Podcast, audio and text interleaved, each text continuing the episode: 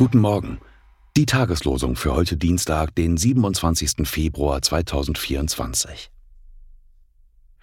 Wasche mich rein von meiner Missetat und reinige mich von meiner Sünde.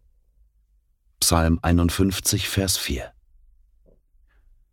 Jesus spricht, so wird auch Freude im Himmel sein über einen Sünder, der Buße tut, mehr als über 99 Gerechte, die der Buße nicht bedürfen.